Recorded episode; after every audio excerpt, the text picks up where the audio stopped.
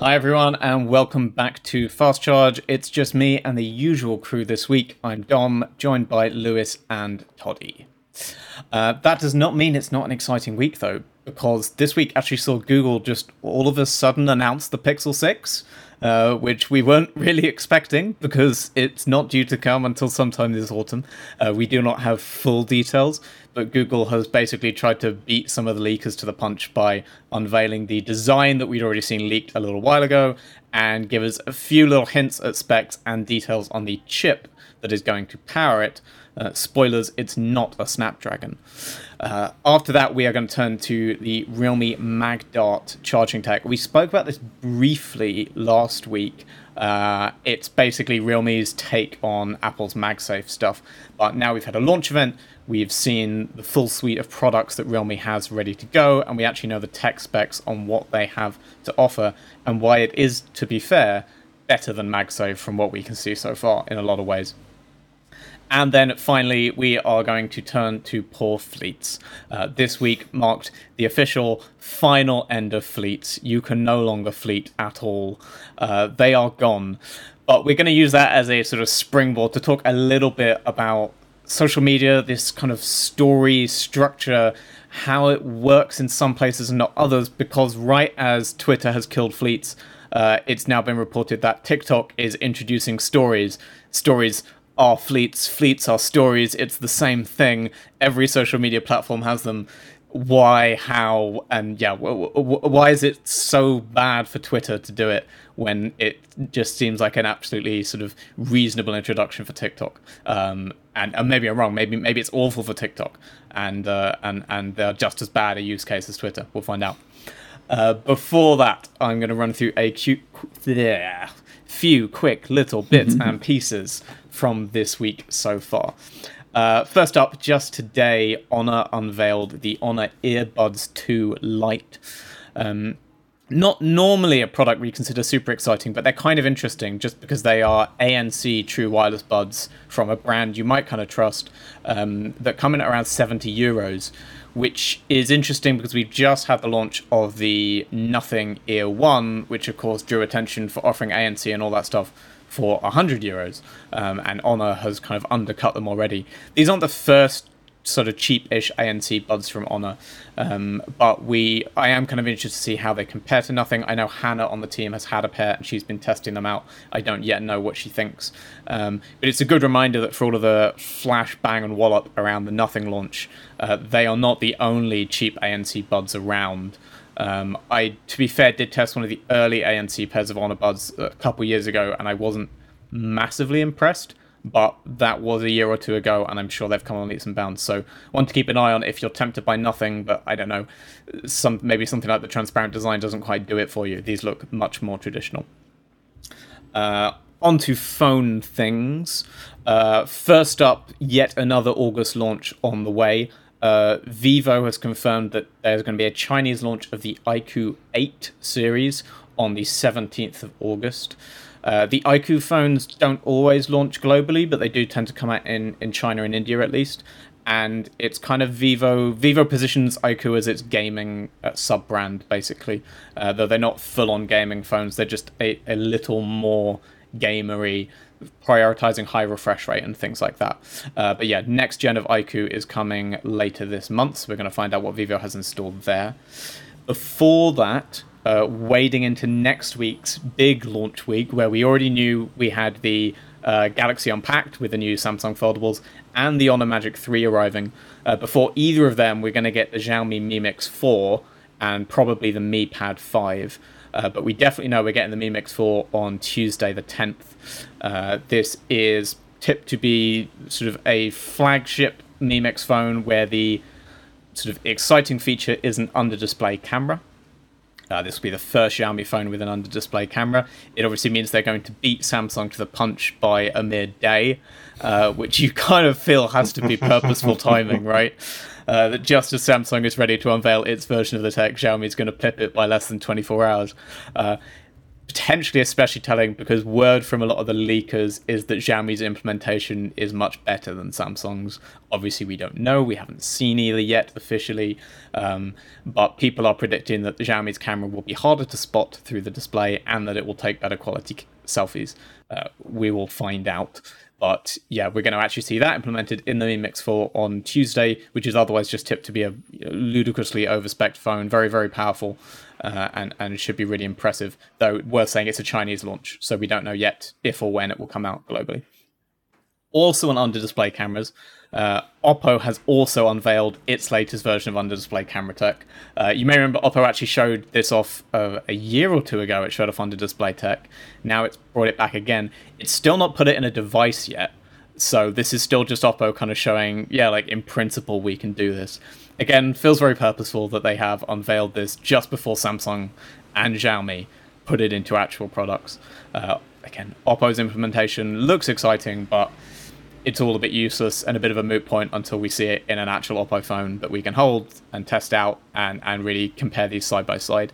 Uh, but yeah, between all this, it is very, very clear at this point under display cameras are real, they are here, and several big manufacturers are betting big on this being one of the next big differentiators for flagship phones.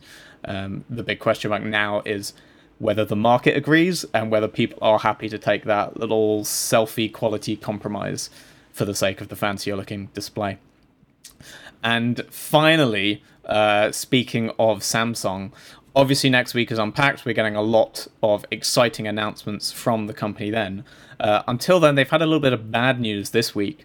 Uh, there was a big report uh, from Counterpoint Research that basically Galaxy S21 sales have been not great.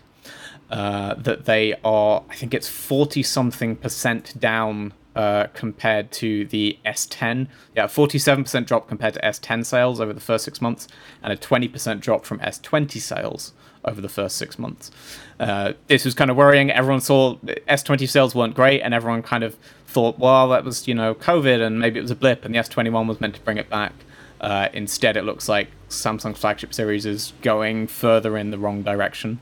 Uh, there have been reports that Samsung is now putting together a sort of emergency audit of its mobile business to basically figure out why sales are going in the wrong direction and why you know that that has implications on profitability and things like that of course. Um, all of this is a little bit speculatory at the moment we don't know exactly what's going on and i think it's safe to say this is not a sign that Samsung's about to pull an LG and just like leave the smartphone industry. it is still pretty high up in sales figures overall, uh, but with Xiaomi overtaking it in all sorts of different markets and flagship sales going downwards, this is clearly a sign that Samsung recognizes that it has a, a, a problem and does need to pivot and, and adjust its strategy somewhat. Um, I think fundamentally, this looks mostly like it's a case of some of the Chinese Android brands have managed to just outprice it in every market. And I guess Samsung was always betting on its kind of flagship feel, the fact that it was premium, that it was positioned as the, the Apple alternative for the Android space. And maybe that isn't actually leading to as many sales as it would like that to lead to. So, uh, my hope is this sees Samsung start to try and match uh, Xiaomi and, and, and Oppo on pricing structures, but that may be a little bit too much to hope for this might be a bit knee jerky, but I'm expecting, you know, the A51 Galaxy A51 last year was one of the best selling phones globally, mm. even though it wasn't the most competitive in any one area, but, you know, Samsung pedigree and, and brand loyalty and all that kind of stuff. Um, I would half expect Samsung to go much bigger in the mid range next year and just deliver mm-hmm. more value for money. That's yeah. the obvious way to kind of fix this problem if that's how they see it. No, totally. Because uh, in that mid range space, they make nice phones, but again, they always feel like they're fifty to hundred dollars, pounds, euros uh, exactly. more expensive than the equivalent competition. Um, one of the interesting tidbits from this is that again, kind of speculation, we don't know for sure, but supposedly. Uh, MediaTek are actually unhappy with Samsung about some of the shipment volume of the, the cheaper devices that they've been trying out MediaTek chips in. Um, they're again one of the companies moving to do a bit more MediaTek on on the budget and mid range devices. So even when people thought maybe that was where they were making up volume, MediaTek apparently isn't isn't super happy with the relationship they have with Samsung right now, and this is part of the headache. Though um, that whether that leads to more MediaTek chips or less MediaTek chips, it, it could go either way. But yeah, Do you think on the on the flagship front, like it's because they've split their phone into like what was effectively at one point one or two phones is now three phones, and now they've got to share all these features. Where, whereas you know a few years ago you would have got what would have been an ultra feature on the standard model, so now you have to pay the extra price for something that that people will come to expect for any flagship, if that makes sense. And, and, and for Yeah. me personally, anyway, I I, I reviewed I reviewed the um the S21 Plus, I think it was, and the S20 FE, and both were fine, Mm. but like they're not exciting. You know, when you get a flagship phone, I feel like I want to be wowed out of the box, and it was a fine experience. Cameras are great, performance was fine, but like I don't know, I feel like some of the other manufacturers are, are a little bit more innovative Yeah. with their flagships. I think it's definitely fair to say that Samsung's been guilty of stripping back the core S phones, the S21, the S20, and, and the Yeah. Plus models. Since it had the Ultras, they've maybe stripped those back a little too much. Obviously, there's been lots of people controversy over things like the plastic rear rather than glass. I actually don't know if that matters too much to the average consumer, but I think on feature set stuff there are a lot of things where you kind of look and and the the Ultra is comparable to the Mi 11 Ultra, say, but the S21 doesn't feel as comparable to the the Xiaomi Mi 11. You know, it feels like clearly there's a there's a disparity in, in, in spec for price at that tier that Samsung's not nailing. And, and yeah, maybe the problem is it's trying too hard to make the Ultra look Ultra, and in so doing, neglecting the, the regular and the Plus models. But that's where they're going to make the volume up. That's that's where they need Yeah. the sales. They're never going to lead with with sales of the Ultra, which is you know, for, for whatever their strengths, those ultra phones are going to be divisive. They're not everyday devices because they're expensive and they're enormous. You know, most people, whenever I have one of those ultra phones around and I'm testing it, the typical response from people in my day to day life is more like, "What is that? Why would you want a phone that size?" than excitement at how you know powerful it is or how good the display is. I don't, you know, people don't want those ultra devices for the most part outside of techie circles.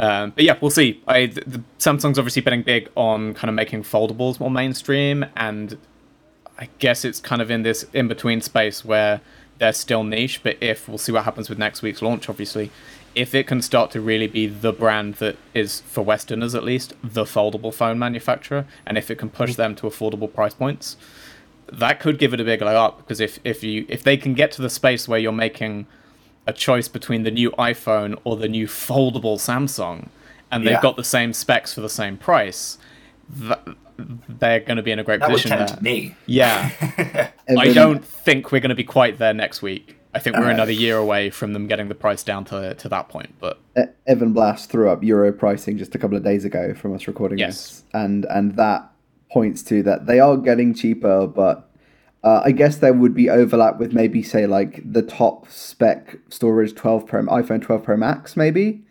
Um, Okay. you know, uh, for the flip, let's say, not for the fold.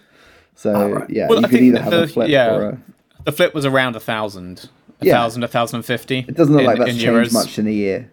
If those Um, numbers are correct. Yeah, that's a couple hundred drop from last Yeah, year, which I think is respectable. And if they can do that again next year, sure. it's then- suddenly in standard flagship pricing. Uh, the, you're still getting compromises like the cameras on the Z Flip. Uh, everything we've seen so far says it's the same cameras as last year, and last year's cameras were fine, but not special. So you're You still having fine that when you're spending over a grand. Yeah, Challenging, exactly. right? If you still put that up against the latest iPhone, you'd still be like, well, the iPhone wins on cameras for sure. But the foldable screens are cool. I think that's going to be a space people are going to care about more and more. And of all the brands, Samsung is the only one piv- like positioned to win that. Certainly for the states. There's no other brand selling phones in America right now that looks ready to make mainstream foldable phones. Um, anyway, we, we've gotten distracted by Samsung. We said we weren't going to talk too much about Samsung because we know next week is going to be a big Samsung thing. Uh, so let's move on. Let's talk Google, uh, which yeah, I would actually almost mention there as another brand that might be doing mainstream foldables because we've heard all these rumors about the Pixel Fold, though we know we don't know much about that. But we do know a little bit now about the Pixel 6 and the Pixel 6 Pro, and that is Pro, not Plus or anything like that. So we now know it's the Pixel 6 and the Pixel 6 Pro. Um, the other things we know are what they look like. You'll have seen them in the thumbnail for this video if you checked it out on YouTube. Uh, it's safe to say they look just like the leaks we saw from, I think it was Jon Prosser who first leaked the design uh, a month or two ago. it, that was clearly accurate. That's basically what we've seen. There are some slight differences between the 6 and the 6 Pro, but they're broadly the same. And broadly, the key things are they have a two tone design that is where the two tones are interrupted by, I think, what Google is calling a camera bar. Yes. Rather than a bump, because it stretches all the way across the width of the device and does jut out by, I don't know, it looks like a good five millimeters or so. I think Something based on like that. leaked, yeah, based on like the leaked uh, dimensions, because Google hasn't supplied those yet, I can kind of clarify. It's like 8.9 millimeters thick without the camera bump on both phones. But if you Oh. add it in, it's yeah, it's like 11.5 millimeters or something like that. So yeah, it's uh, Oh, wow. So Yeah. it's even more than like, yeah, that's. That is uh, that is thick. Uh, so It's it's a- yeah, two or three millimeters. Okay, yeah, um, yeah, hefty bump. And then so we know about the design, and then the other thing we know about basically is the Tensor chip inside, which again heavily leaked, heavily rumored that Google was going to be going its own way in terms of silicon, just like Apple has for a long time. Uh, and ditching Qualcomm to produce its own chip. Said to say this isn't actually 100% Google. Um, I think they were coy in the announcement about this aspect, but one of the things we've been told a lot by leakers is that actually this is another collaboration with Samsung after their close collaboration with the Wear OS software. Apparently, this chipset is also a Samsung collaboration, so that makes sense. Google has had stuff like the Pixel Pixel have had their own chips before, not the main the main system on chip, but you know they've had the little visual processor side of stuff, but still, Google is not a silicon company. That's not really what they do. So it makes sense they're partnering with Samsung here. Uh, Toddy, you kind of wrote this up for us when the news Hmm. broke on Monday while I was enjoying a day off. Uh, what, what have I missed? happy birthday! Let's get that on you. stream Yeah. as well. Uh, I was yes. gloriously ignorant of all things Pixel while that was going down. So uh, yeah, let's start with the chip because that's what we were just talking about. Yeah, What else have Google actually said about this thing? Uh, well, just to expand on the, the kind of rumored bit that they didn't address in the presentation or in the announcement, yeah, it's, it seemed to be a five nanometer chip. So the latest process, as you get on the snap the Snapdragon 888 and um, Samsung's equivalent Exynos, but it isn't just a Google branded Exynos chip. It is uh, allegedly pr- like performance is probably closer to that of a Snapdragon 870. So it is not technically like in terms of raw horsepower going to be quite as beefy. What Google was kind of keen to talk about, and the whole reason it's called Tensor, is because they've already used that with their TensorFlow tech, their TensorFlow uh, machine learning and AI based computing, and that's what the Pixel experience is kind of about and becoming more about with each generation. And so that's what this chip is optimized for. So we don't know what the architecture is like on the chip itself and, and how it's doing that, whether it's got like, you know, eight AI cores rather than like four or two as we've seen on some other processors but it's clearly been designed around performing these tasks presumably better than any other current mainstream chipset. Um, so yeah, whilst it might not be the ultimate gaming chipset, for example, it might be really good at post processing your photos and bringing out you know detail in low light Yep. shooting and skin tones in low light shooting and resolution in long distance shooting um, that would otherwise be lost from like physical limitations of camera sensors and dedicated ISPs on a phone. So And if you were going to trust any company to go all in on machine learning and chips, because we've heard this before, it's a common refrain at the moment. You know, every time Qualcomm announces a chip, they emphasize that machine learning is where they're making leaps and bounds right now. It's where people are making the fastest advancements, and even just uh, the the OnePlus Nord Two the other day, you know. Their custom Dimensity 1200 AI with special AI features. You know, people are very keen that AI and machine learning are where they're focusing. But if anyone was going to do it and do it well and genuinely focus on this and not just be buzzwordy about it, Google are one of the companies I would think. They know what they're doing here. Yeah, I think the biggest challenge for like the average consumer is that like technologies such as 5G and VR, it's very hard to just market that to someone and tell you it's good. Yep. There's no easy way to prove that it's as good as, you know, you know, you can't just say it's faster because that's not really what it's designed for. So I've got to admit, yeah. on that level, I, I hate the name Tensor because to the average consumer, absolutely meaningless. Yeah. zero you know, impact. I, I, most people I don't think follow chipsets that much. They more just want to see the big No. number. But at least something like the Qualcomm Snapdragon, you kind of hear it like, oh, Snapdragon, like that sounds like jazzy and, Qualcomm did a big and push exciting. in the US. Like they had a whole like animated like dragon that was like the mascot for the brand, and you know even Intel they adopted the Blue Man Group to like make these boring Yeah. technology principles like This stuff interesting and exciting. That's why Apple has this bionic word. That Yeah. It just throws in chipset names for no real reason, but it it just knows it sounds better than calling something the A12. It's you know it throws an X on the end. It throws Bionic all- around. It, Bionic.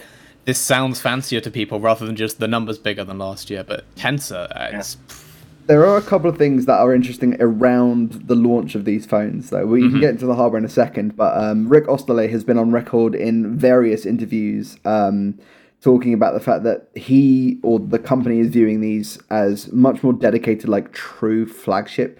The Google Yes. phone, the phone they've.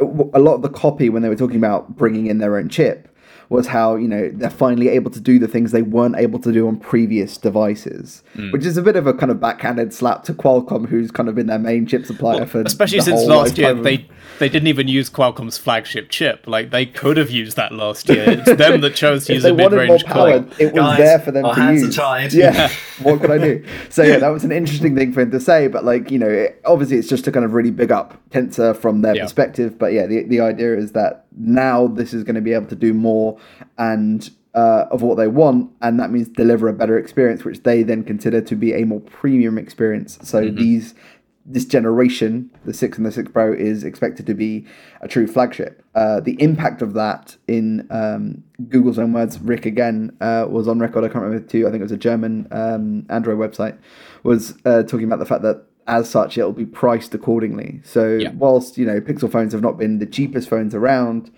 They've been, you know, okay. They've been probably on par with like the Galaxy S20s and S21s and the, the iPhone 12s um, in terms of pricing or there or thereabouts. Uh, it doesn't know. I don't know whether that means these ones are going to be more expensive. I think that's what they're kind of hinting at. They're clearly setting people up for that, so they avoid Um, Yeah. the disappointment when it when the price is revealed. At least they've kind of said, "Well, we always said it." Was, you know, they want to manage expectations here that these are not going to be uh, Yeah, mid-range, especially because, as we just said last year, they used the seven series uh, Snapdragon, so they kind of were able to position last year's Pixel fives as more affordable devices in flagship terms. And this is clearly them going, okay, we're we're moving back to flagship, flagship. Uh, what do you think of that as a strategy for Google? Does that make sense? Um, just kind of glancing at the hardware, that I think Pixels really only shine when you get hands on with them. Just like trying to describe Tensor as a product, like. Uh, it, but the other kind of facet of this is that we're expecting a much bigger marketing spend than we've had previously, which is something I've read about. So um, I think that is going to be kind of the make or break for whether these do much better than previous recent Pixel phones. Um, you know, the Pixel 4 was an exciting device, but then in testing it proved to be problematic. The Pixel mm-hmm. 5 was really solid, but not competitive on paper to, you know, the current competition. And it was a very um, conservative phone. yes, five. yes. You know, not just in the chipset choice, but it ditched some of the con- the you know the forward-thinking features from the four that maybe hadn't worked as well, and actually was a very run-of-the-mill phone by Google standards. The five.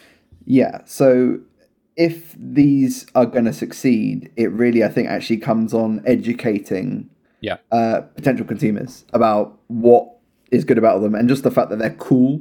Um, you know, the the colors that they've pushed out don't match up with some of the colors we've seen. I think that's like uh, the first thing. The the smaller Pixel Six looks to have the more kind of dynamic and interesting colorways. Um, the coral. Can we talk about those colours for a second? Absolutely, yeah. Which one do you like the most of the six official images that they've released? I've got I've got three of them on screen at the moment. I've got the Right. black one, I've got the kind of greeny one, and that kind of reddy, orangey one. Yeah. And I've got to say that middle one, looking at it now, it reminds me of Bulbasaur. Oh, I can see that. Oh, yeah. it does. Yeah. Well, with the Totally. Pixel Like, it's- Four, it's they just- did have a partnership with the po- with Pokemon. did. They Yeah, should do yeah. that again and have like a Bulbasaur case or something. That would be good. And, and the red one reminds me a bit like a Pokemon Center. I don't know. It's just like the way I'm looking at these color schemes. They just look very Pokemon for to me. I sure, don't for know. sure. I, I it Very does colourful. bug me that the color the colorways are tied to the models, and I know that's not unique to the Pixel Yeah. range. But you know, sometimes the really like there's usually like a killer color combination on one of the pixels, but it's tied to one size or one you know one Yeah. model, and that's frustrating. I think like the orange pixel for the Pixel Four was like the most standout one, or the Four XL, I should say. The Panda Pixel Two XL was a hugely popular one with the, the the white back with the black visor at the top and the orange power button. Um, that always bugs me about Pixel phones. I think the colors are fine. The Pro model is a lot more conservative. Um, the colors are, I think it's champagne is the, the leaked or rumored name for the kind of goldish finish. Yeah. Um, there's also kind of a silver and a, and a dark grey, not black. Um, they kind of split that tonality, so above the camera bar, it's a little bit darker or a little bit lighter relative to the body color. Um, what I would say as well is the There's also more of a head, isn't there? yeah, exactly, Yeah. and I don't love that as much. I think the the smaller Pixel Six looks more elegant from the back, For um, sure. Yeah, for sure. ratio I- I- wise. I've got to say, for me, the Bulbasaur Pixel 6 is the only one I like the look of. Oh really? Uh, I yeah. like the coral, so that's good. So we get options. I'll take the, the coral. You guys can have the Bulbasaur one. I'm The- definitely taking the Bulbasaur. The the champagne is revolting. I don't know how Yeah, they it's not my ended vibe. up on that. It is awful. I'm not generally a fan of gold or rose gold phones, but even so, that is No. awful. yeah, That It is looks really like bad. something that would have done well about 10 years ago.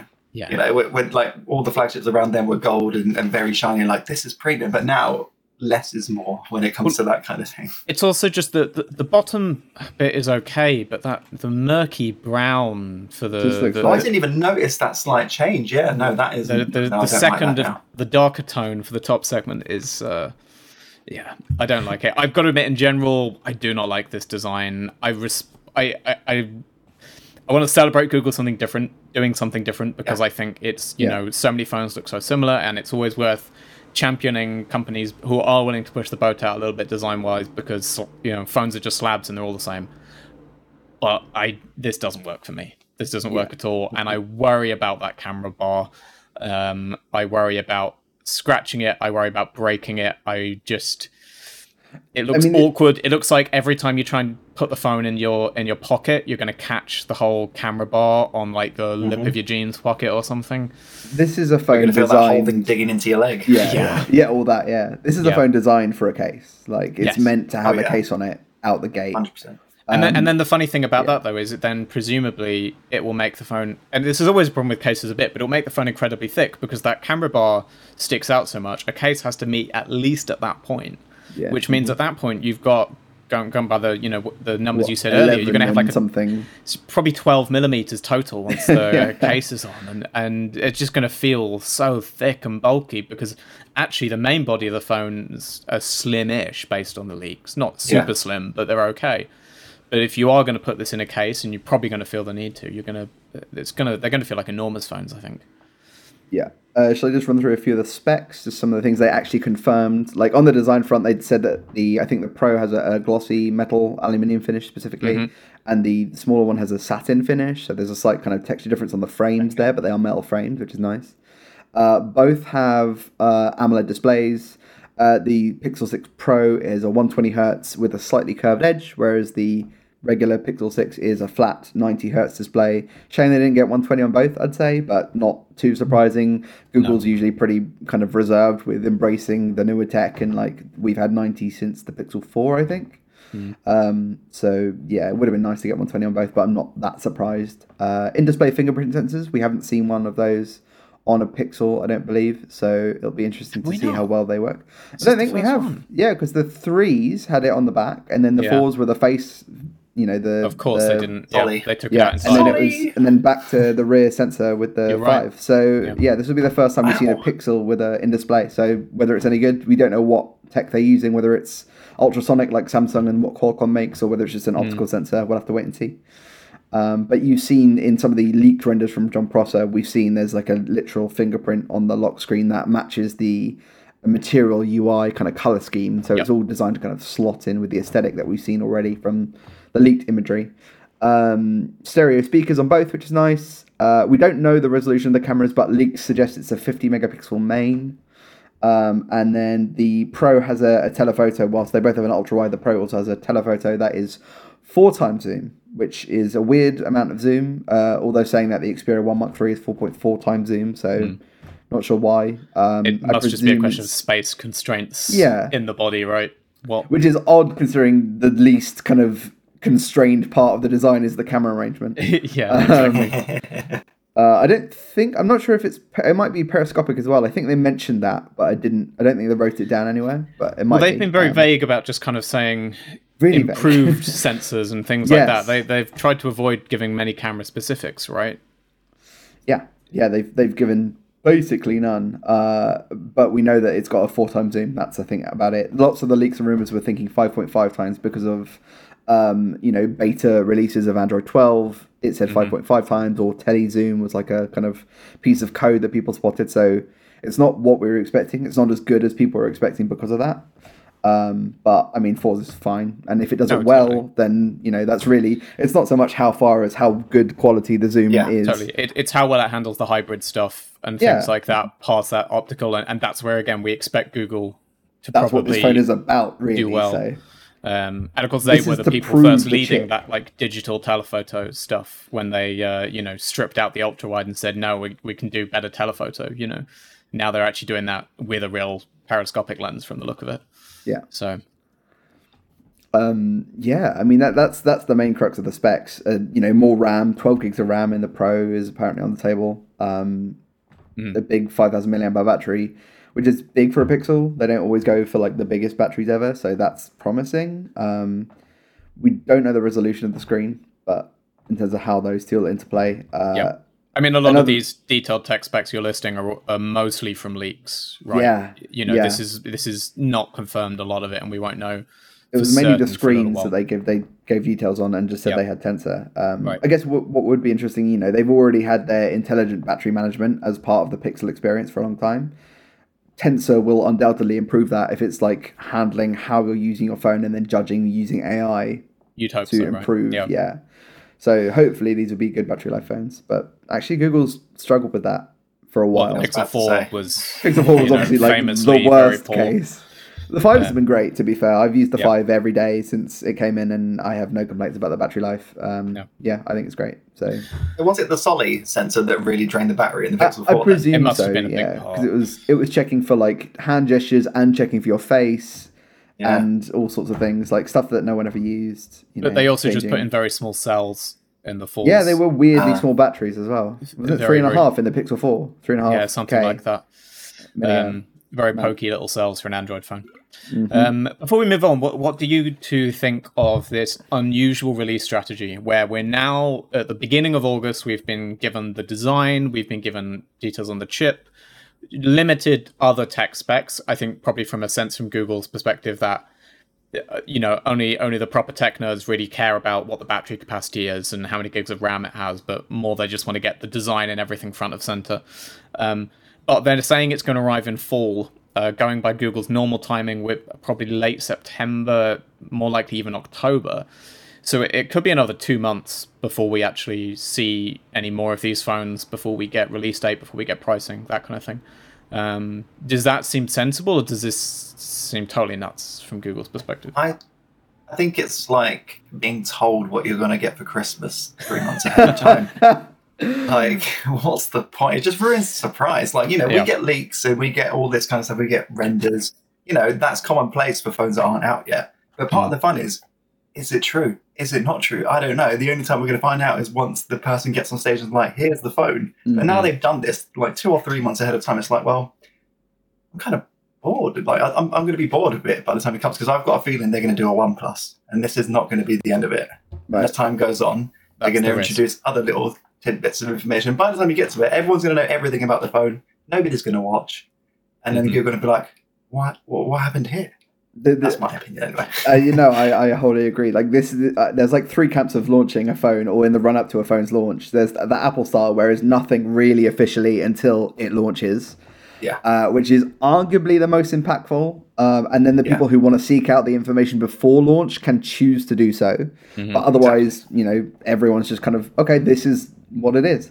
Uh, there is the kind of halfway house, which I'd say is probably the weakest of the three, which is where this could go, which is what Sony did with the Xperia 1 Mark III and 5 Mark III, telling us at the start of the year that it's coming, and then the phone's not coming till like August, September. So, like a six month to seven or eight month window. Uh, without much else in the meantime, kind of just lets the, the hype die down, which is what Google is now at risk of doing. Um, and then there's, as as Lewis just pointed out, the OnePlus method, which is just continually teasing stuff until there's nothing left to surprise you at the launch, which is great for hungry tech tech nerd fans, and that is, I think, the main crowd that draws pic like that Pixels draw in right now. Yeah. But if Google wants this to be perceived as a more mainstream device and a more serious like competitor to the Galaxy S20 whatevers and the iPhones, um, as it's always kind of thought it should have been, but has never really made like real, um, then I don't think that's the way to go. I think you need to go more towards the Apple end of things and try and keep Sturm and just you know tease general kind of like yes we're working on a phone, fine, but don't really don't show us the phone now. Yeah. Oh, Um, unless they do- they felt their hand was forced by Yeah. the leaks. I don't know. That's the other option here that could have happened. I'm sure that's part of it. I mean, we had seen this design leaked already, and a lot of stuff about the chip had been leaked. I wonder if they knew there was a big leak about to drop, and they just wanted to get ahead of Maybe. it. Um, I do, I do wonder on the release strategy stuff because to me, part of them moving up to this higher price tier, as they're clearly positioning to, is actually maybe a signal that they don't expect to sell these in huge numbers, and that they are happy to maybe do smaller run pixels that are the darlings of the tech press again. And maybe they feel like a couple years of doing compromised affordable versions to make them mainstream phones. A, it didn't work. They didn't get huge sales figures. They did not become mainstream iPhone rivals. But B, they stopped getting good press about them because they started getting bad reviews, or not bad reviews, but certainly less fawning reviews. Um, more of a sense of there were too many compromises, the cameras weren't keeping up with rivals, and all of that kind of thing. So they were no longer the best of Android, and that was maybe an embarrassment to Google that as the you know the people who make Android, they couldn't even make the best Android phone out there. So I wonder if this is them positioning the flagships as really just these are for the tech people. These are to be Yeah. you know to be reviewed, to be to be known. As as I would seen someone years ago, someone saying of the Pixel line that its job was to the only reason Pixels existed was to have a better camera than iPhones. So that Apple couldn't go around saying the best camera phone is an iPhone. Instead, Yeah. everyone said no, it's a Pixel. Didn't matter that no one bought them. The matter was the the point was it took the wind out of Apple's sales. Yeah. Uh, and I do wonder if that's them moving back to that line, and then positioning the A series, which has been a success for them, as the stuff they actually expect to sell in numbers. Well, this is the other thing. You know, they they they've decided to show their hand on the Pixel Six now. What you know, the silence was almost deafening on any mention of the Pixel Five, which they've already confirmed is on its way. And, and this is my other question mark around the timing here.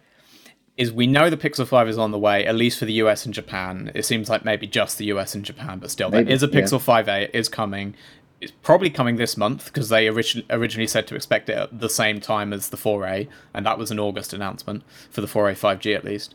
Um, every leak we've seen of the 5A says it looks like last year's 4A and 5. It looks just like the old Pixels. It's going to be a very conservative sequel. And that's fine, but why show off your wild looking flagship and then release the very boring looking mid range device that phone. everyone's just going to be like, oh, it's got the old design.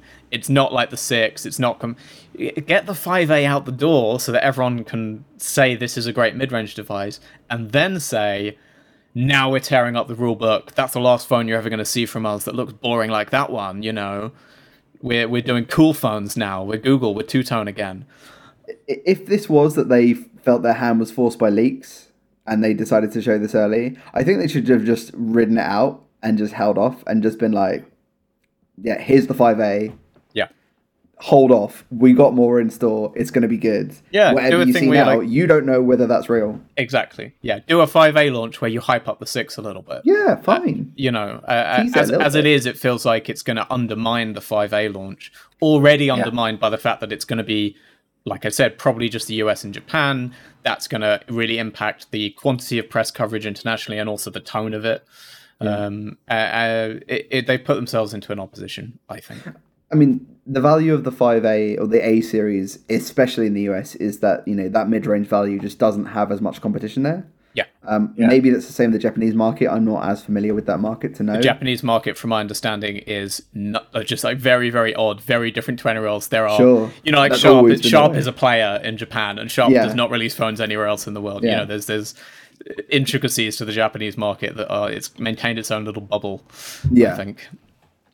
Yeah. So uh, I, I, I, yeah, I don't, I don't fully understand why this happened the way it did, and I think the 5A, it has a place only because it, people want cheaper mid-range Yep. phones, like good mid-range phones in the US. That there aren't many choices. Mm. But elsewhere, it's not going to stir the soul, I think, and especially now that Google's effectively damned it in the shadow of the Pixel Six Yep. line. We will see. Interesting position. So yeah, 5A we should hopefully find out more about in the next few weeks, unless there's been some very big changes uh, in, in, Google's plan for the rest of the year. Uh, Pixel 6 we will find out more in fall. Uh, as we said, I think expect late September, early October as kind of the timeline to probably see the Pixel 6 uh, in more detail, along with the Android 12 launch. And as I briefly alluded to earlier, there have also been some leaks and rumors around a Pixel Foldable, which everyone's expecting to be called the Pixel Fold. Uh, again, that was tipped for a, a, Q4 2021 release, so we may see that turn up alongside the 6, but Google has made no official mention of a foldable at all. So, you know, don't hold your breath for that one. That could all be a little, little bit of smoke and mirrors on Leaker's part. We will find out. Uh, let's move on from there and turn to Realme MagDart, which you know I, um, I'll you know mea culpa at the top of the segment. I'll admit I made a lot of fun of Realme MagDart last week, but I think actually, that's valid. actually, it's yeah. I mean, maybe it still deserves a little bit of of of of fun taking, but it does look kind of cool. And I will yeah. say, I mean, the big thing I want to say at the top is, you know, we we poked fun at how bulky the charger looked last week it has now been revealed by Realme in the full launch that there is a big, bulky MagDart charger with a fan strapped on the back. But there's also a normal human sized charger that is actually slimmer than Apple's MagSafe charger. So for all of the poking fun at that, you know, that they couldn't make one that was a normal size, they actually have up to, you know, beaten Apple at their own game in terms of that side of it. Uh, I'm getting ahead of myself though. So Toddy, run us through what MagDart is uh, and also what it isn't in the sense that they did announce a phone, but it's not a phone anyone's going to be able to buy, right? Yeah, so they showed off uh, the the their MagDart technology, which is yep, uh, MagSafe for Android is the kind of sort of unofficial working title we're going with. Yeah.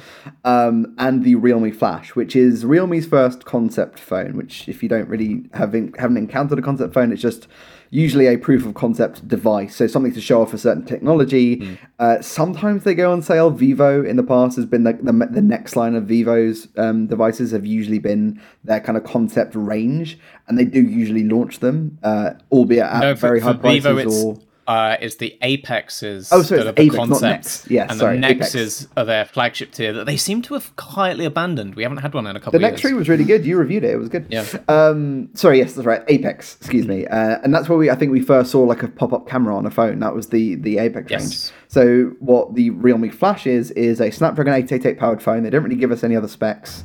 Uh, it's got a curved front and a curved back. That's about all I can tell you about it. Um, and it has MagDart support. So it has a, a larger copper wireless charging coil than uh, Apple's MagSafe equivalent. Um, that's kind of how they described it. Um, and yep, the design similarly to MagSafe has a ring-shaped magnet. Uh, it's a cobalt and something uh, super strong magnet that they say will was it cobalt and what? Uh, boron, I think. Boron, thank you. Yes, you know, very fancy materials. Uh, the the hook um, is as well as being able to position it in any orientation, which is nice. Um, it should be super strong uh, and it doesn't lose its magnetism particularly quickly. They said it mm-hmm. loses like less than a percent in two years of its kind of newtons of, of force, I guess, that it's able to exert on a, on an equivalent charger. Um, and with the phone, they also showed off a bunch of accessories. And like MagSafe, it's not just charging accessories, there's other things. It's almost modular. Like, that is really what mm. this is. It's, it's a modular platform that's based around a magnetic charging system. Um, to call it the fastest magnetic charging um, like Android phone is odd because it's the it's fastest the around. The it's, it's, it's, 50 watts is is yeah. the speed, so it's not the fastest we've seen charging wise. But as wireless charging goes, it's pretty good. Um, adding the magnet in there, no doubt, complicates some of the things to do with magnetic fields and charging rates and induction, all that kind of stuff. So the fact they've managed to figure that out is impressive. Um, and they showed it off with the the main charger is this one that Dom just mentioned with this big old fan on the back to keep the phone cool um, because induction does generate heat. Um, it was also the same reason that AirPower had such a hard time yes. coming to light because too much heat. And this is why if, if if you if you buy an Android flagship that advertises you know 50 watt, 45 watt, 55 watt wireless charging, that will always be with their own dedicated wireless charging stand. Yes. and that stand will always have a fan in it because at least so far no one's able to do wireless charging at these speeds without massive heat production. So yeah, yeah the fan being included here is is a necessary compromise on that part. for We- sure. we But it does mean this 50 watt charger looks hella ugly. Uh, Yeah, it, look- I said it I like still a don't Mac want it. I don't care. um, it, there, there was also actually mentioned we should have mentioned in the Pixel Six segment that there is rumors of a wireless charging stand with a fan for the Pixels coming as well. right. yeah. Um, that's another thing. Uh, but yeah, like as well as this 50 watt charger, they showed off this super thin 15 watt charger that is faster charging, more efficiently charging than Apple's equivalent uh, with the 12 series iPhones minus the iPhone 12 mini. Yeah. Um, and what else did they show? They showed a um, battery pack, just like the one that Apple recently launched for 99 pounds and dollars, um, which also connects into a separate stand, so it can be a phone stand that itself is also a battery pack, which is quite nice. It's a kind of two in one.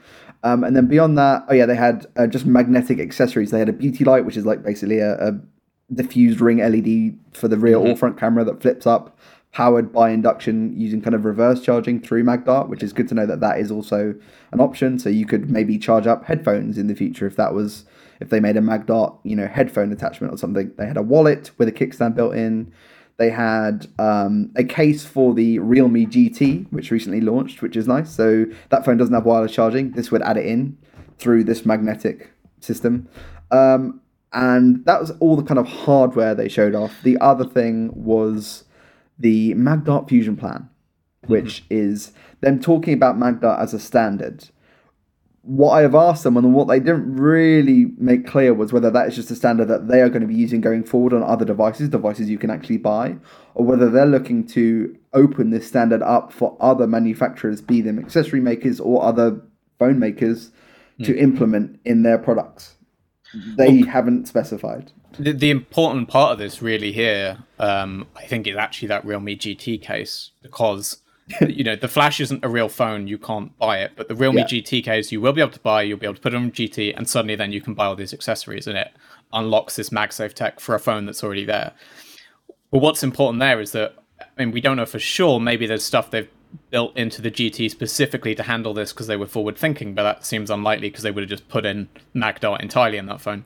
This means at least for all of Realme's phones, there doesn't seem anything to stop them from releasing compatible cases for every Yeah. Realme phone on the market and and giving them access to this MagDart tech. That also then does mean theoretically opening up, you know, phones from other manufacturers. Uh, I'm sure there's a software element to it, so that's where that would Sure. you know require collaboration. Um, I suspect what we're going to see is this standard become uh, adopted across the, the, the BBK portfolio. So Realme, Oppo, and OnePlus fundamentally, maybe Vivo, though they tend to be quite separate. So I'd be less confident about Vivo. But I would be very surprised if we don't see this tech in uh, Oppo and OnePlus phones very soon. They because of the branding stuff, I actually suspect they probably won't call it Magdart, and that would be the stupid, confusing thing, and they'll kind of hide that it's the same tech. But it's the same way we've seen that often the VOOC. OnePlus and Oppo phones will actually, uh, you know, a OnePlus phone will fast charge on some VOOC chargers, and an Oppo will fast charge on some OnePlus chargers because it is basically the same tech. They just brand it differently and have a different colored cable. So, you know, we'll probably see that the OnePlus 10 has, you know, mag power or warp mag or, or whatever it is. But it will be Magdart, you know, it will just be Magdart by another name. And, and yeah, we'll have MagVook or something as well Yeah. for the Oppo versions, but it will all be the same tech and probably total compatibility across the stuff. They just might not advertise it as compatible. Uh, I would be shocked if we see uh, Xiaomi Samsung, uh, yeah. or, or Oh, Samsung sure. jumping on board because they'll just do their own version of this and we'll be in that standard mess. The real question is whether, say, someone like Qualcomm brings in some sort of universal standard into the chipsets like we have with their, their charging Quick tech, you know. But other Yeah. than that, there's no way this becomes a universal Android standard. Like, Yeah, I mean the glaring obvious thing during this presentation is like you know they led with this is obviously this is better because it is faster and more efficient than MagSafe, and hmm. our accessories are going to be more like reliable and stronger sticking on the back of your phone. What they didn't tell you was any price or availability. So. They called the Realme Flash a concept phone, but right now everything we were shown was a concept. And the success of any platform like this, no matter how efficient or good it is, is how ubiquitous and and uh, accessible it is. Yeah. And you know, to that, you know, I I could totally see the BKK BBK family adopting it, and that's pretty good. Um, as a standard goes to have it across some big brands like Oppo being one of the global players, that's you know especially in markets like China, it's got real potential to take off there. Mm. Uh, beyond that, yeah, unless we have actual concrete details about like anything they showed off, it's it's smoke right now. It's, Totally. it's And yeah. there's there's a temptation to give them credit for doing one better than Apple and having a whole portfolio ready at launch. You know, where you, you, Yeah. made the comment about Apple's only just released the the 99 pound battery pack, and that's I don't know what, what like nine ten months after it introduced MagSafe. You know, uh, Realme has all this ready to go from day one in a sense. But in another sense, we're still not at day one anyway. We We, don't know when one any of yet, this is gonna No. gonna come. So I think another important part to it will be third-party manufacturers. exactly because that's Yes. one thing that Apple leans on is Apple it doesn't need to rush to market with all these accessories because they know Belkin and everybody else are going to do it for them. yeah. And yeah, there's a there's a real question as to whether that's going to happen with Realme. Well, I I. I, I even said in my piece, like before uh, Realme came along, like there were already third party magnetic wireless charging Yeah. solutions like Yeah. Mous do a, a the Limitless Yeah. 3 series, which is the one before they did MagSafe compatible cases, had a wireless charger that had magnets in it so that you could just snap it on and you knew it locate up perfectly. And that's the whole Yeah. point of MagDart here. Uh, so it's not new. It's not. It's not new to the Android world. It's just that this is the first time I've seen a manufacturer, phone maker, doing this, which is I think maybe a way to ensure it's got more legs. Yeah. Um, but yeah, Apple kind of has followed through way more than Realme has at this point. I do I do have to admit before before we move on, as someone who to be fair has not used any of the iPhone 12 series, so I've not tried MagSafe myself. I still do not understand the purpose or the appeal, and it just It's holds so zero draw for me. It's so Why? good. What, what does it? What does it get Not you? so much. that's- Okay, all right. Let, The I'm wallet paint you a sucks. picture. Okay, the wallet is rubbish. Don't like the wallet. yeah, don't use the wallet. The only Don't thing use I use is not actually it's not actually an Apple accessory. It's a Belkin one. Oh, It's their um, their two in one wireless charger. Um, so it's got a little MagSafe puck on a stand, at a slight angle. Um, and then when I go to bed at night, I literally just reach my phone out. I don't even have to look. I put it near it, and it snaps into place, and that's wirelessly charging there. And then underneath, I've got a little bit for my AirPods, and it's just. I don't like with, with, with my old wireless charger. You'd have I'd, I'd have to look at what I'm doing because you'd have to get it in the sweet spot. and You'd have to make sure it's actually charging. Whereas I know as soon as that magnet grips my phone and snaps it into place, like I'm I'm not even looking. I'm just kind of reaching like that. Like there Yeah. you go. I think the, the the funny thing with wireless charging as a as an uh, uh, an additional technology to a smartphone, so much has to go into these phones to make it work. And at 15 watts, that is maybe the bare minimum speed that could convince me that I should get a wireless charging like park and all this other stuff. Yeah. 50 watts that Dart Magdart does, okay, that's appealing to me because it's also really quick.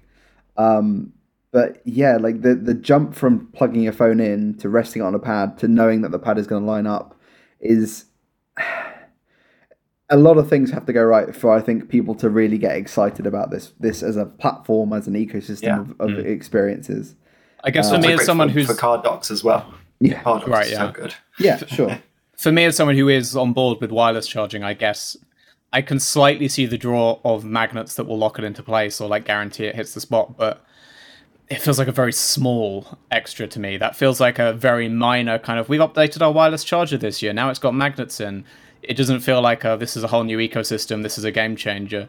At least for me, I use wireless charging every day, and 99% of the time I put my product down and it charges. I yes, sometimes it misses the spot and that is frustrating, but I don't for me at least it's not been such a regular day-to-day occurrence that I feel it's been a deal breaker for me or something that would make me really hmm. feel like oh this is a huge draw that I'll avoid that like very very very occasional time where it and they all light up when they charge so if it, if the screen doesn't turn on when you put it on the charger you know you've missed like you know you haven't got it in the right spot because it tells you it tells you that you've you know or rather it doesn't tell you that it has hit the spot so um yeah for me it just feels like solving a problem think- that isn't there but yeah. I think it's a first step in a long line. It's, it's obvious that Apple at one point wants to ditch the port. You know, we've heard about the, the portless iPhone for a couple of years now, and it's obvious that they're they're aligning MagSafe to do that. It's got basic Yes. kind of communication between its accessories and and the phone itself. So there's some kind of smarts there with an NFC chip and all that. And I feel like they're just going to build on that over the next few years until we get to a point where it can do decent data transfer, and then you're not going to need a USB port anymore. You'll just use a MagSafe I mean, charger to we've access already your phone seen that. if you it- need to. Xiaomi already has a working concept of its like directional induction charging. You have that big box in your lounge, and it'll Yes, yeah. shoot power wirelessly at a phone across the room. It's really a matter of time before that hits. That will then negate all of this, Yeah. minus maybe the accessories element and having magnetic accessories. Um, Also, Yeah. I just want to say to Apple because I know you're watching. please, or somebody, please make because it just in my mind it makes so much sense for MagSafe. Um, it's very niche, just for CarPlay, um, but be able to plug your phone onto a, a dock that then wirelessly transmits to CarPlay. I would just be terrified of trusting magnets and going over bumps. Yeah. Like, Oh no, it's fine. I've got one for my car. I've, I've used one since last September. It- with the charger, it's purposefully weaker, so it's easy to come off when you're Right. using it. But when it comes to car char- uh, car mounts and stuff like that, the, the, the magnets are much stronger on the on the mounts, so it Okay. stays in place. I'll take your word for Fair enough.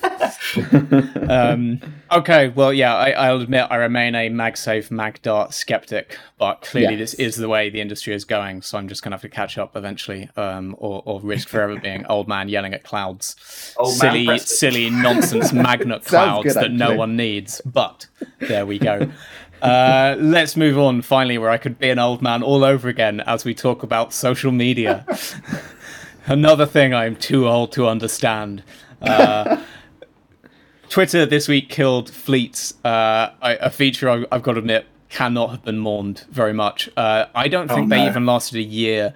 Uh, I think it was about nine or ten months. But fleets were Twitter's ill-fated introduction of the story model. Uh, obviously, shamelessly lifted from Instagram, and then from Instagram to most other social platforms. Actually, well, Snapchat first. I was So going to Snapchat and say, it's basically first. Snapchat, Sorry. the whole experience of Snapchat, Snapchat. yeah. Snapchat, then Instagram, then Facebook, then Yes. YouTube has it. Uh, LinkedIn has it. oh, does LinkedIn have it? There's one. There's one that everybody misses, and it's the most pointless one of all of them.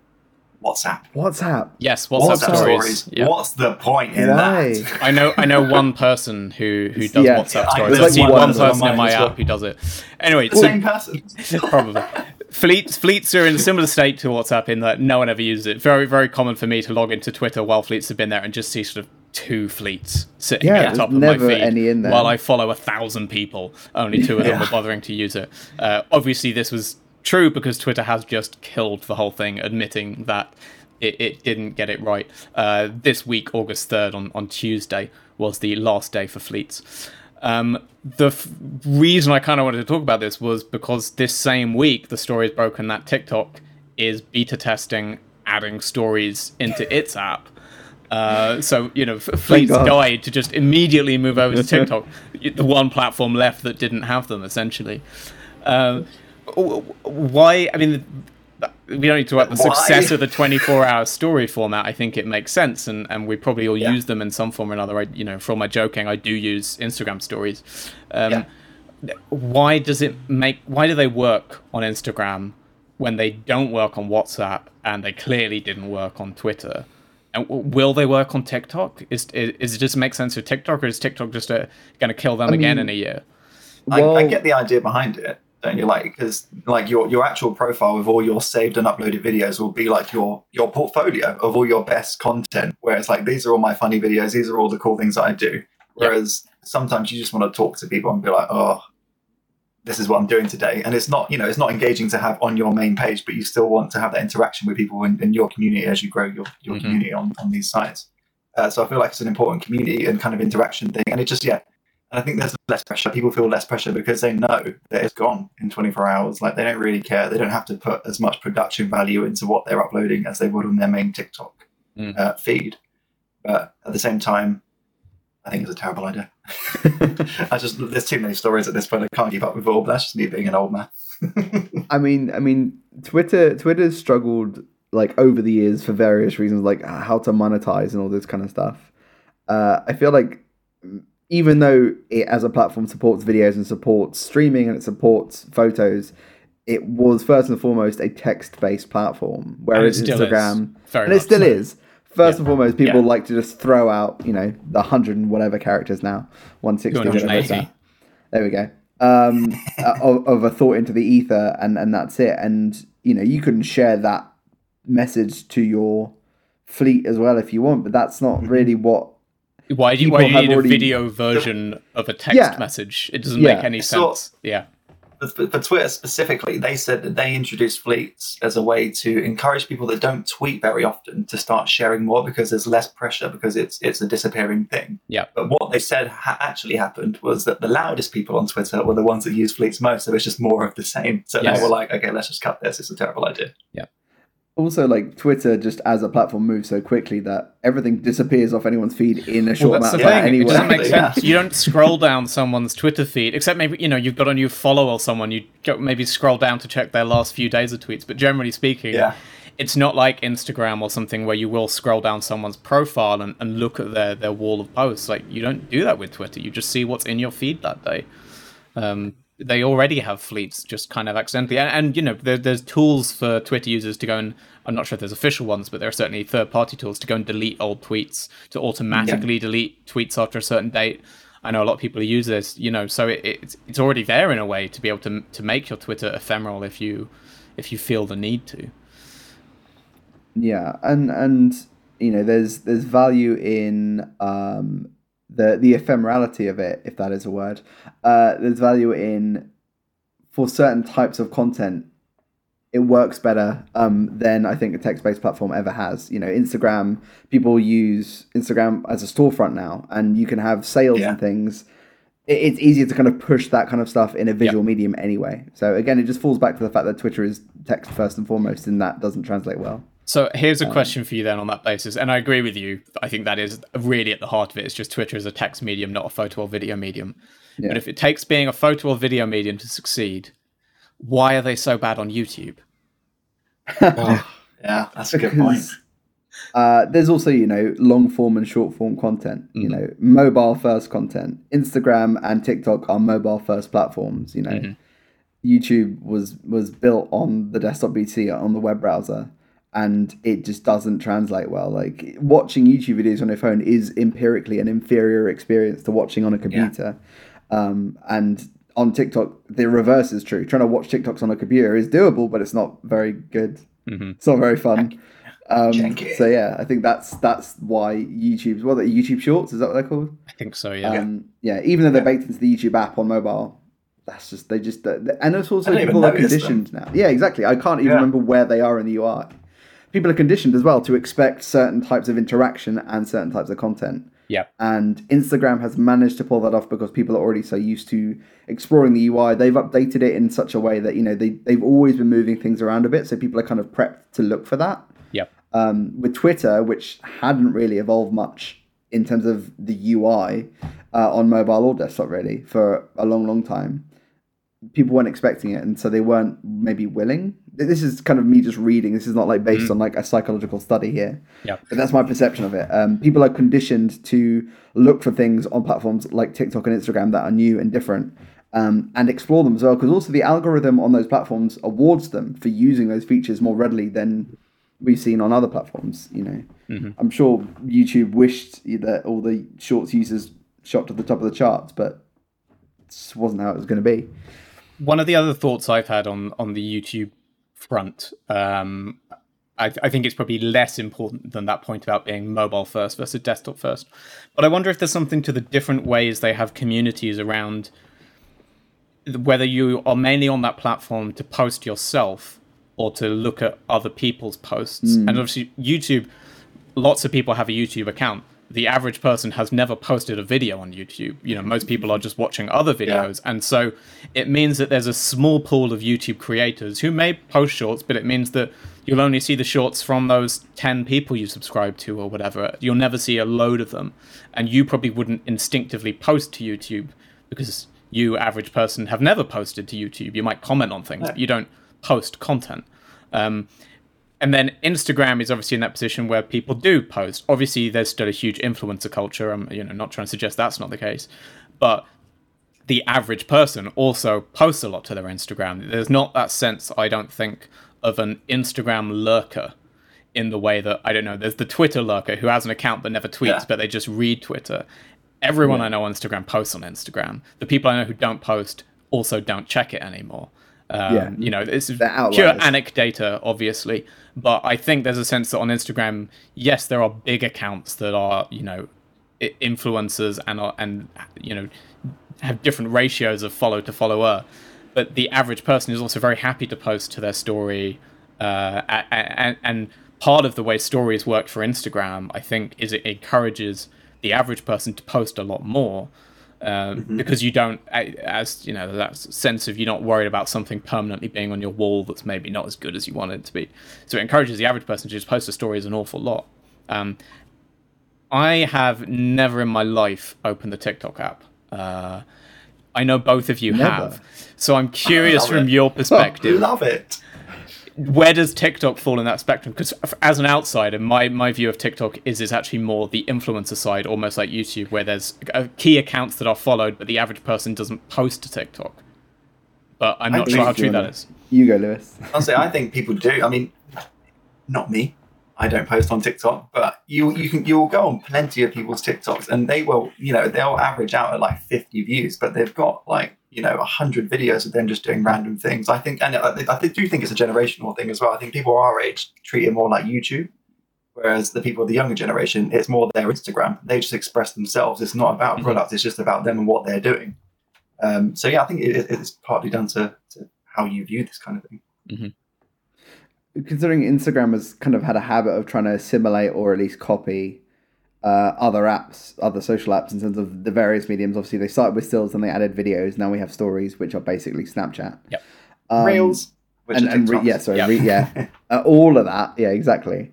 Um, you could argue that Instagram has had the most success in in both camps of, of creators and consumers. Mm. Um, I feel like uh, you know, Lewis, you did just make a good point about maybe it's generational. My perception is that not as many people, considering the sheer number of TikTok users, not as many people yeah. are creators, and I think there's a lot that there's a skew much more towards consumers um, over creators on TikTok. Whereas I feel like it's a little bit more balanced on Instagram. I feel like more people are willing to throw to stories. Oh, yeah.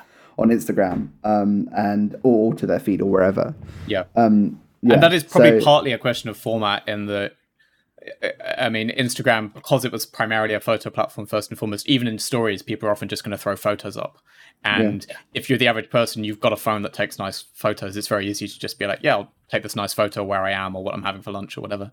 I think for a lot Everyone of people, it's a bit more daunting to film a video of yourself doing something. Yeah. That's a big, a bigger step to sort of throw something out into the world, right? Instagram stories, particularly, are also very good at pulling in different types of content into one feed. So you yeah. can share mm-hmm. your photos, you can share just only text. They've got tools for that now. You can share videos from your camera roll or straight from the app itself. Uh, whereas on TikTok, the only kind of there is no other option. You have to do video. That's yep. how it is right now. Yeah. Obviously, they have tools as well for captioning and all this kind of stuff, but it's all based around video.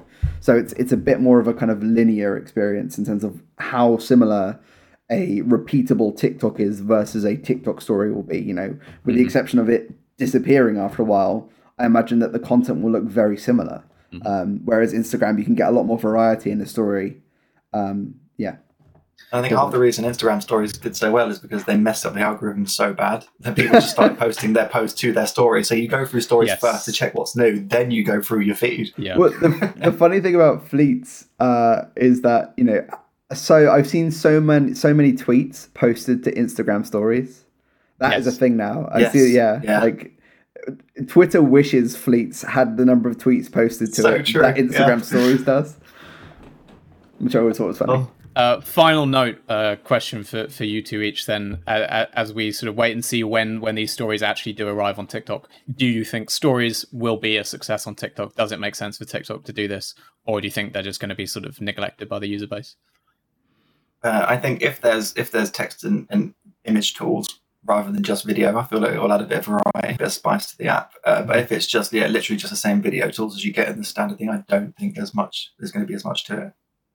There's been so much talk about how much sway and and how much your content can be affected by algorithm behavior on TikTok that I imagine mm. if they award people for using TikTok stories and it helps algorithmically, mm-hmm. then it will take off because yeah. yeah. So I think it really just depends on how TikTok has set up stories from sure. an algorithm perspective as to whether or not it will be a success. If it suddenly sends accounts skyrocket, skyrocketing like up your for you page, then yeah, people yeah, will chase the algorithm yeah. wherever it goes. Right? Exactly. That's a good, that's a good point. Um, Whereas, whereas on Twitter, just- everyone just overrides the algorithm and says newest content first. Yeah. anyway, yeah, yeah, yeah. Whereas TikTok was like out the gate was like, Yeah. there's no option for that. This is Yeah. just how we do. Let's just Um, cut that off. Yeah. Before you close out the show, Dom, this is unrelated to anything we've just talked about, but it's actually a callback to last week's episode. sure. I just Oh, wanted yeah. to ask, how is your uh, Nothing Ear One case looking after about a week's worth of use? Because um, uh, is it Becca? I don't know how to pronounce the surname. Farsace. I'm gonna say probably butchered it uh, from the Oh, The Verge. She just shared yeah. a photo, and her case is scratched up after one week, and it just uh, you probably can't see in the quality of the camera. Ooh. Uh, Oh, yeah, it's, no. it's pretty scuffed already. Oh, that's bad. I was wondering how yours is looking. is not that bad, but Yeah. certainly the edges all look like that. Um, Right, right, Yeah, okay. they, they- I, I haven't had. Yeah, they don't. Not as many scratches across the the main top of the body, but equally mine for the most part. Uh, you know, I have no idea how she's carrying them around. For me, they just Sure. go in a jeans pocket with the phone, uh, or very occasionally in a rucksack pocket where also there's the phone. Um, Hmm. I'm never Yeah. putting them in the same pocket as keys or anything like that. So there's not a whole lot to scratch them up in terms of the way I'm carrying about. So I'm probably like the best case user um, Yeah. for that, In- and they're still getting a bit scratched. Interesting for a design that they said was like function first and form second. I think Like- I, I'm still wrapping up my nothing review, so I don't want to you know say too much. But Sure. yeah, my one of my like question marks around them is yeah, a lot of this stuff they've been talking about seamlessness, about um, you know yeah everything being functionality first, so that everything just sort of drops away. Honestly, a lot of that just feels like buzzwords to justify using transparent plastic. Um, you know that I wouldn't say that's really matched up to my experience of using these. That that sense of seamlessness has carried through to the user experience in a big way. Mm. Um, it just seems to be more like they're a little bit see through, so they're harder to see. Um, Fine. Well, I guess we could read the review next week, probably at this point. Yes, yes. Uh, I'll see what you really next feel. week. Um, Uh, uh, what's your closing thought on on fleets and TikTok stories, Dom? I mean, I'm I'm never going to use them. I, I never. I don't think I ever even. I use Twitter every day. Twitter is my my social media addiction. I, I spend far too much time on Twitter. I'm confident I never opened a single fleet. Oh no, except I did by accident because when you tapped on someone's profile picture, it, it gave you the choice of fleet, and sometimes you hit the wrong one. That would be the only way I ever opened a fleet. I was immediately like, no, this isn't what I want from Twitter. Um, I certainly away. never posted one. Uh, I'm not surprised they went. If anything, I'm just glad Twitter had the good sense to kill them um, rather than just drag it out and just be like, well, we put all the dev work in, we're going to leave them there. I think they made the right call in just saying Google Plus. yes. Um, but at least you know, be aggressive and. If you're gonna like Google dragged things out, Google kills stuff, but it always waits like five years to kill something. Way too long. Yeah. Uh, uh, at which point, the only people using it are the passionate diehards who love it and so are furious that they've killed it. yes. Um, you know, I'm still bitter about Google Reader. I'm sorry, I just can't help it. but you know, at least killing it this early on is is a good, just kind of like, look, yeah, it didn't work. Yeah. We're getting rid of it. Uh, TikTok stories, I have no opinion. I don't know. I don't. I don't tick the talks. I, you know, I shouldn't have an opinion. Uh, that is going to be enough for this week. I think we will be back same time, same place next week. I can say with some confidence what we are going to talk about next week. We are going to go through the Xiaomi Mi Mix 4 and maybe the Mi Pad 5 if they do unveil that as well, because I think they have said there's a tablet coming. Uh, we are obviously going to talk about Galaxy Unpacked. That means we're going to have the Z Fold 3, the Z Flip 3, the Galaxy Watch 4s, and the Galaxy Buds 2. And if I have my timings right, because it is next Thursday, I think it's before our show starts, we should have the Honor Magic 3 series as well. Uh, so next week might be a little bit busy. I'm really hoping no one else has any announcements up their sleeves because we do three topics and uh, we're it's already straining at the seams. Apple's like, what's this? Hold my beer. I'm oh my beer, yeah. yeah. Uh, but yes, do tune in next week because it's clearly going to be a big bumper episode, uh, and we're going to have an awful lot to talk about. So hopefully, see a lot of you there. Uh, until then, bye. Bye, guys.